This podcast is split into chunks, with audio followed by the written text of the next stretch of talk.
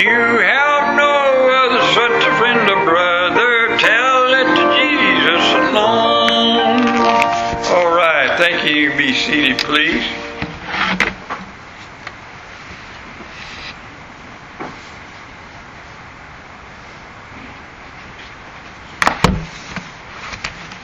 Take your Bibles, if you would, please, and turn to Matthew 27. Matthew 27. I was reading this story all over again, the crucifixion of Christ, and I was noticing some things that's made clear, that's taught unscriptural in a lot of places, and I'm going to clear up some things in it from the Word of God if I can, please. But uh, let's just read the story of Matthew chapter 27. I want to begin to read in verse 27.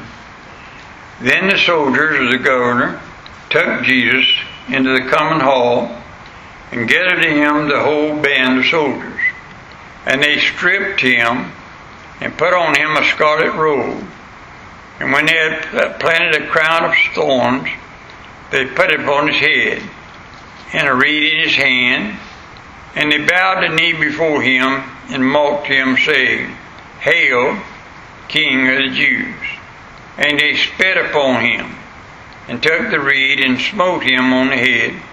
And after that they had mocked him, they took the robe from off him, and put his own raiment on him, and led him away to crucify him.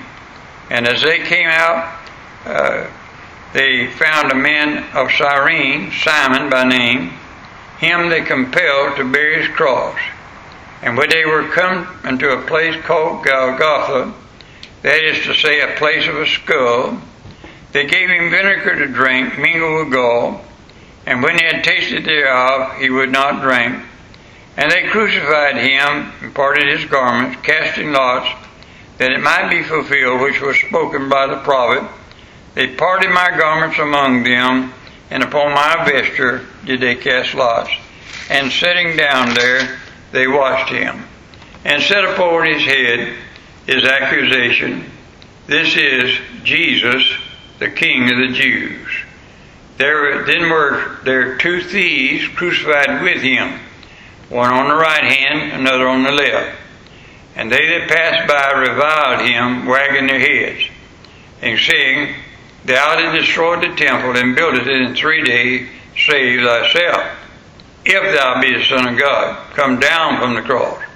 Likewise also the chief priests, mocking him with the scribes and elders, said, He saved others, himself he cannot save. If he be the King of Israel, let him now come down from the cross, and we will believe him. He trusted in God, let him deliver him now, if he will have him. For he said, I am the Son of God. The thieves also were, which were crucified with him, cast the same in his teeth. Pray with me, please. Father, as we look at this terrible scene and we try to comprehend it in our own minds, and Lord, we can't. God Himself coming down to die in human flesh the sufferings that he went through more than any man that ever lived. He suffered for the sins of all mankind. In order we our our grateful hearts can't even find the words to say thank you. But the best we know how, we thank you and give you praise for doing so. We ask these things in Jesus' precious name. Amen. Going through this, if there's one thing I believe in this life, it's the Bible being inspired. It's the inspired Word of God. I also believe that every word in the Bible is very important. I also believe that every incident given in the Bible is for our learning. And there are several lessons we can learn from this incident around the cross of Calvary. Now, what I want you to see today is not only Jesus hanging on the cross, but I want you to see the scene around the cross. Notice everything that's going on around. Uh, a lot of times the Bible doesn't give us everything that's happening. You have to sometimes read between the lines, but they're there. And so I want to share them with you if I can. Now look at Matthew chapter 29, uh, chapter 27 for just a second. Look at one word, uh, verse 29 for just a second. And when they had platted a crown of thorn, they put it upon his head and a reed in his hand, and they bowed the knee before him and mocked him, saying, Hail, King of the Jews. Now notice first of all, we can learn from the crown of thorns. I have a miniature, for instance, uh, crown of thorns that a lady brought back from Israel to me. And I was looking at it and examining it in my office one day by myself, just looking at it and admiring it. And I found something. Now, I noticed one thing about this crown of thorn. Uh, it caused much pain when pressed down into the skull like they did to Jesus. I find another thing, and that is these thorns in the Bible, thorns are a symbol of the curse of sin, according to Genesis chapter 3, verse 17 and 18. Now, anytime you see a thorn, then it ought to remind you it's God reminding us of sin brings a curse. In Galatians chapter 3 verse 13, Christ has redeemed us from the curse of the law being made a curse for us, for it is written, Cursed everyone that hangeth on a tree. So the death of Jesus on the cross was payment for our sins, and everyone who trusts Him as their Savior from their sin is saved by His grace. The crown of thorns teaches that sin brings a curse. But the death of Christ upon the cross saves every believer uh, from the curse of sin and from death. Notice another thing. we can learn three hours of, of the three hours of darkness. Luke chapter 23 verse 44 says, And it was about the sixth hour, and there was a darkness over all the earth unto the ninth hour. Now, when you're reading this, if you're not careful, you'll think about that this darkness was just there around Jerusalem and around the cross. But notice the Bible says that this darkness was all over the world. Think about that. The world became in a dark form. Now, I want to give you something about that. When I think of the cross of Calvary, I think of Jesus suffering the sinner's hell. Hell is a place of burning. It's a place of lake of fire for all the unsaved. But hell is also a place of total darkness. Matthew chapter 22 verse 13. Bind him hand and foot and take his, him away and cast him to outer darkness. There shall be weeping and gnashing of teeth. And Jude 6 says, fallen angels are reserved in everlasting chains under darkness under the judgment of that great day. So we find hell is a lonely place, number one, uh, but it's also a place of suffering, and hell is a place of outer darkness, no light there. Now on the cross, Jesus was suffering the sinner's hell, and part of that hell is darkness. The third thing that we find from Matthew 27 about the crucifixion of Christ is the cry of Jesus from the cross. Jesus cried out seven things while hanging upon the cross. Three came from before the darkness, one during the darkness, three after the darkness. Now, the cry that came from Jesus during the darkness, Matthew 27, verse 46. Now, listen to this very carefully. Jesus, the Son of God, crying out, My God, my God, why hast thou forsaken me? Now I want you to watch this, very important. Every time you find in the Bible Jesus speaking to God, he always addresses him as Father, except this one time. This one time. He, he addresses him as my God, my God. Now, what is the purpose of that? Why did he, what's the difference? Jesus is crying, My God, my God. In 2 Corinthians chapter 5, verse 21, for he has made him, that is Jesus, to be sin for us, who knew no sin, that is, Jesus knew no sin, that we might be made the righteous of God in him. Now, the cry of Jesus, My God, my God, why hast thou uh, forsaken me, is a cry of an abandoned soul without a Savior. Now, on the cross of uh, Jesus, was he was taking the place of the sinner. The sinner does not know God as Father. Jesus was suffering the agony of separation from the Father, so that whosoever believes on Jesus as their personal Savior won't have to suffer the separation of death. Let me show you what I'm talking about. Turn over to Revelation uh, chapter 20.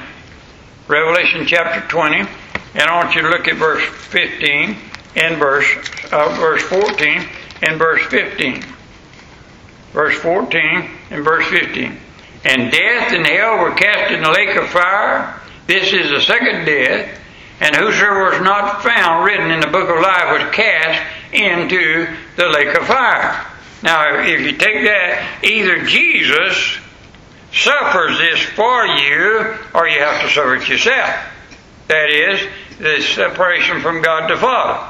The fourth thing we can learn from this scene, we can learn from the thief that would not repent. Now remember, there's two thieves here. One on the right hand, one on the left. Matthew 27 verse 44 said, The thieves also which were crucified with him cast the same in his teeth. But Luke 23 verse 40 and 41 records the fact that one thief repented and said to the other, Doeth not thou fear God, seeing thou art in the same condemnation, and we indeed justly? For we receive the due reward of our deeds, but this man had done nothing amiss. Now, what's important here? You will not find in the scriptures where this one thief repented of his sins. Why? Because every time a person rejects Jesus as their Savior, his heart becomes harder. It gets harder, hardy, if you would please. If a person isn't saved, now I want you listen to these statistics. I got these some years ago, and listen to them very carefully. If a person isn't saved by the age of 21, the chances are 5,000 to 1 that he will ever get saved. If a person isn't saved by the age of 30, the chances are 15,000 to 1 that he'll ever get saved. If a person isn't saved by the age of 40, the chances he'll get saved is 30,000 to 1. If he isn't saved by the time he's 50, it's 150,000 to 1 he'll ever get saved. Now, what's that all about? The truth is, when a person says no to Christ, it's easier to say no the second time. The unrepenting thief shows the hardness of the human heart can get by rejecting the Lord Jesus Christ. Now listen to me carefully. You reject the Lord Jesus Christ and you reject the Lord Jesus Christ and the Bible says your heart will get harder. You say, I'll get saved someday when I get ready. You better watch out. You'll get a hard heart. Amen. Now we can learn from this scene also about the repenting thief. Now the repenting thief cried in Luke chapter 23 and verse 44, Lord, remember me when thou comest into thy kingdom. And then in Luke 23 verse 43, Jesus said to him, Verily I say unto thee, today shalt thou be with me in paradise. Now the lesson here is this. Even the most wicked person can be saved if he will call upon the name of the Lord Jesus Christ for mercy. You know, I'm so glad I'm saved today. And I think about this uh, many a time. Uh, the way I cussed God before I got saved, and the things I did before I got saved, and yet Jesus had mercy upon me. And He saved my soul, and He changed my life. And what I'm trying to say to you today, I don't care what you've done in this life, you can be saved if you want to be. Jesus loves you. Notice four other things about this thief. He wasn't saved because he was good. He had no goodness to offer the Lord Jesus Christ. somebody says, if anybody went to heaven, that my mama did, my aunt did, or my brother did, they'll name somebody that was a good person. They deserve to go to heaven. No, they don't. Listen, Titus 3 5. Not by works of righteousness which we have done, but according to his mercy he saved us. Notice something else about this thief. He wasn't saved because he was a church member.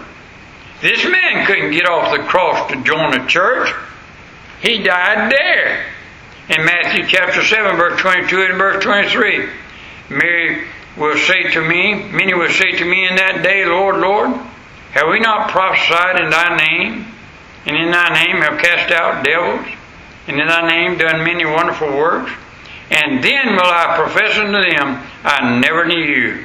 Depart from me, ye that work iniquity. This man wasn't saved because he was a church member. I was at a church one time, and a family come forward in church, and they sat down on the front pew.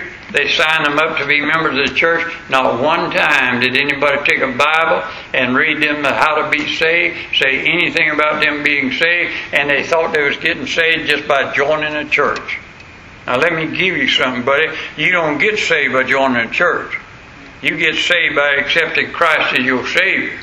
I want you to listen very carefully. Look at this thief now, hanging on the cross and God had mercy on him. But notice he wasn't saved because he was baptized. Jesus said, Today shalt thou be with me in paradise. He went to heaven that very day. By the way, that tells us there is no purgatory, absent of body present with the Lord, the Bible says. You don't uh, buy yourself out of a place and then go to heaven. Here's a thief hanging on the cross. He couldn't come down and get baptized and he he couldn't. Uh, again, a person don't get baptized to get saved. You get saved. You get baptized because you are saved. Acts 16 verse 31. Believe on the Lord Jesus Christ and thou shalt be saved. No baptism there. Notice lastly, he was saved because he trusted Jesus Christ to save. Now the question is this. Can you trust Christ to save your soul? Now this one thing I know. You can trust God in the flesh for all eternity. You can trust Him.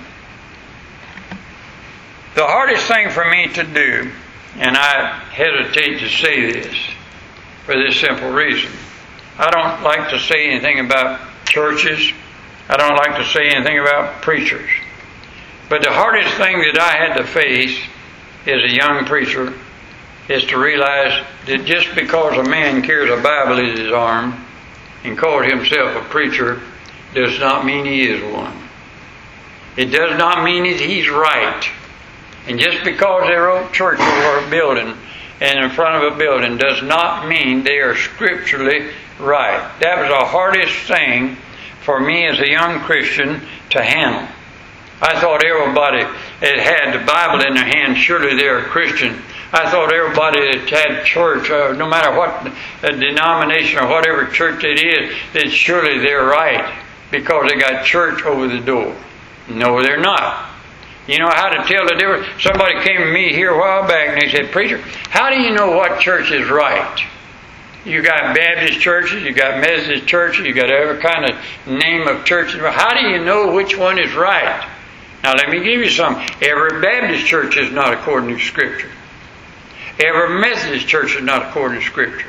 But I do believe this. If you believe this book is the Word of God, and you believe the plan of salvation that Jesus Christ came into this world and died for your sins, was buried and rose again for your justification, and if you take Him as your Savior, I don't care what denomination you are, if you're, you're saved by God's grace.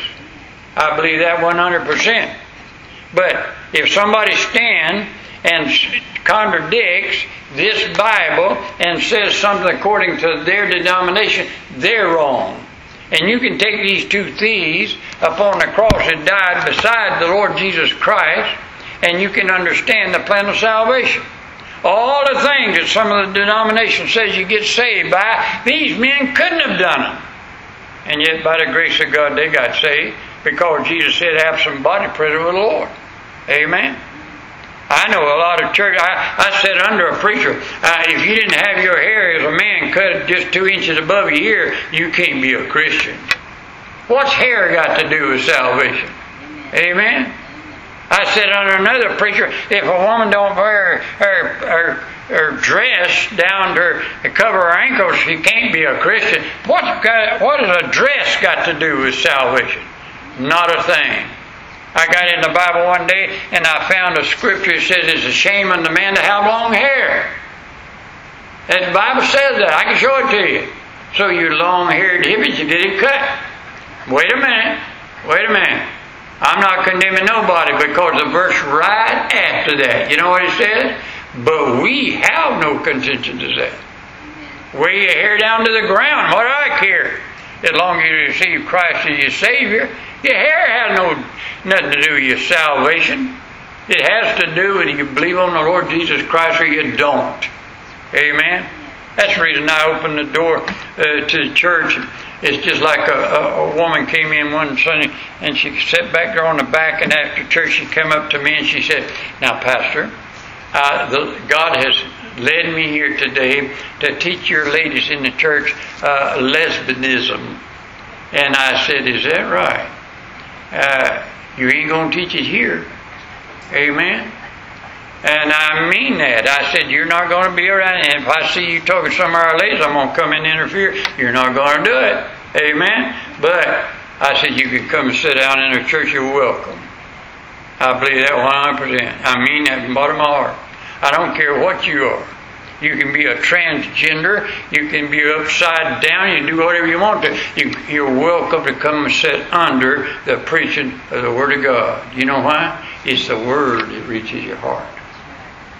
And I want you to sit under the preaching of the Word. And the more I preach the Bible, that's the reason I'm a Bible preacher. I know a lot of preachers that just read one verse and then preach an hour on just that one verse. I, I can't do that. I want to read it all because God. I want God to speak to me, and I want God to speak to you. And that's the reason I like to read and to study these examples that God gives us.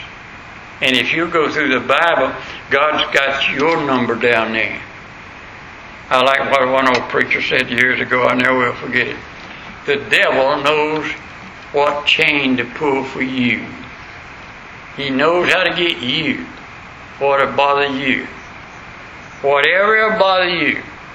I preached one Sunday and his family visited the church, and, and after church he said, I ain't coming back here. I said, Well, sir, did I say something wrong? Well, you just make me miserable. And I said, Well, goodness sake, what did I say? And he said, You preach on hell to make it so real, you just make me miserable. I said, Thank God for that. That's the Holy Spirit dealing with you. That's not me. I ain't but five foot nine and a half, and uh, I only weigh 146 pounds soaking wet. What can I do? Amen? But the Holy Spirit can get a hold of you. And you know how the Holy Spirit works? It's not with my eloquent speech. Amen? Because I know how I talk. I was talking to somebody here a while back. They were Yankees from, I don't know, Ohio, one of them places. And they came and they come up to me and said, You have an accent. I said, No, you do. I'm at home. Amen? I was playing golf one day with this man and his wife, and me and uh, Barry was playing golf along with him, and uh, I hit the ball quite a ways up there, and, uh, the lady said to me, "Where did it go?" I said, "Way up yonder," and she said, "Would you say that again?" I said, "What?" She said, "Whatever you just way up yonder." She said, "That's so pretty." That's my southern accent. I got news for you. I don't talk proper enough to get you saved.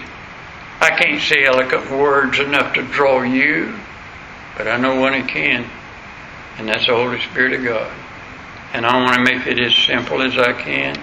I want to make it as plain as I can. Just read the Word of God and say, Holy Spirit, you draw people. And anybody can be saved. Amen. Anybody. I love it. Stand with me, please. Heavenly Father, we read of my Savior and your Savior, uh, dying upon the cross, and we see him being spat upon, and his hair being removed from his face by soldiers, jerked out by the roots, and is hanging there naked before the whole world in shame, and all the things that went with him as he died upon that cruel cross. A terrible, terrible scene. And yet, what a beautiful scene when we look at the thief that was saved by your grace. And you looked upon him as he cried for mercy. He couldn't come down.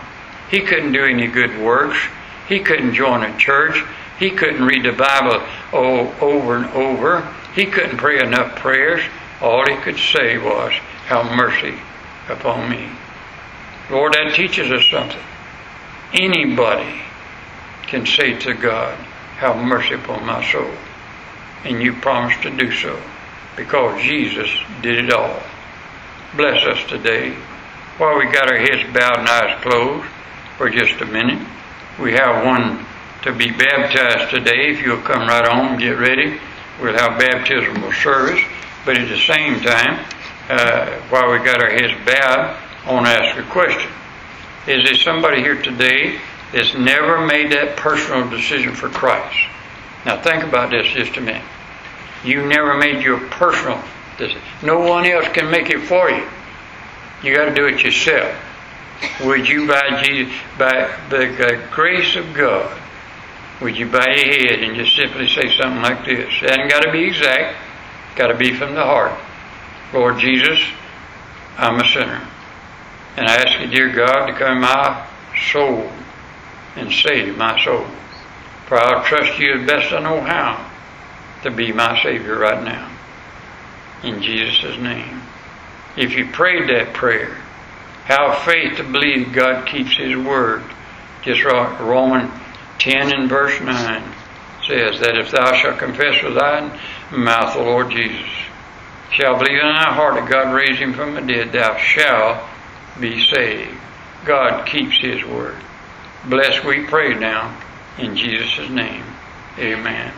Thank you. And be seated if you would, please. And we have a young lady going to get baptized, and she got saved. And we also have uh, Zuri uh, Bailey, and she got saved and she got baptized. I want to give her her certificate. Please. Thank you, baby. All right? I'll be right out. It won't take me but a minute, and I'll get ready.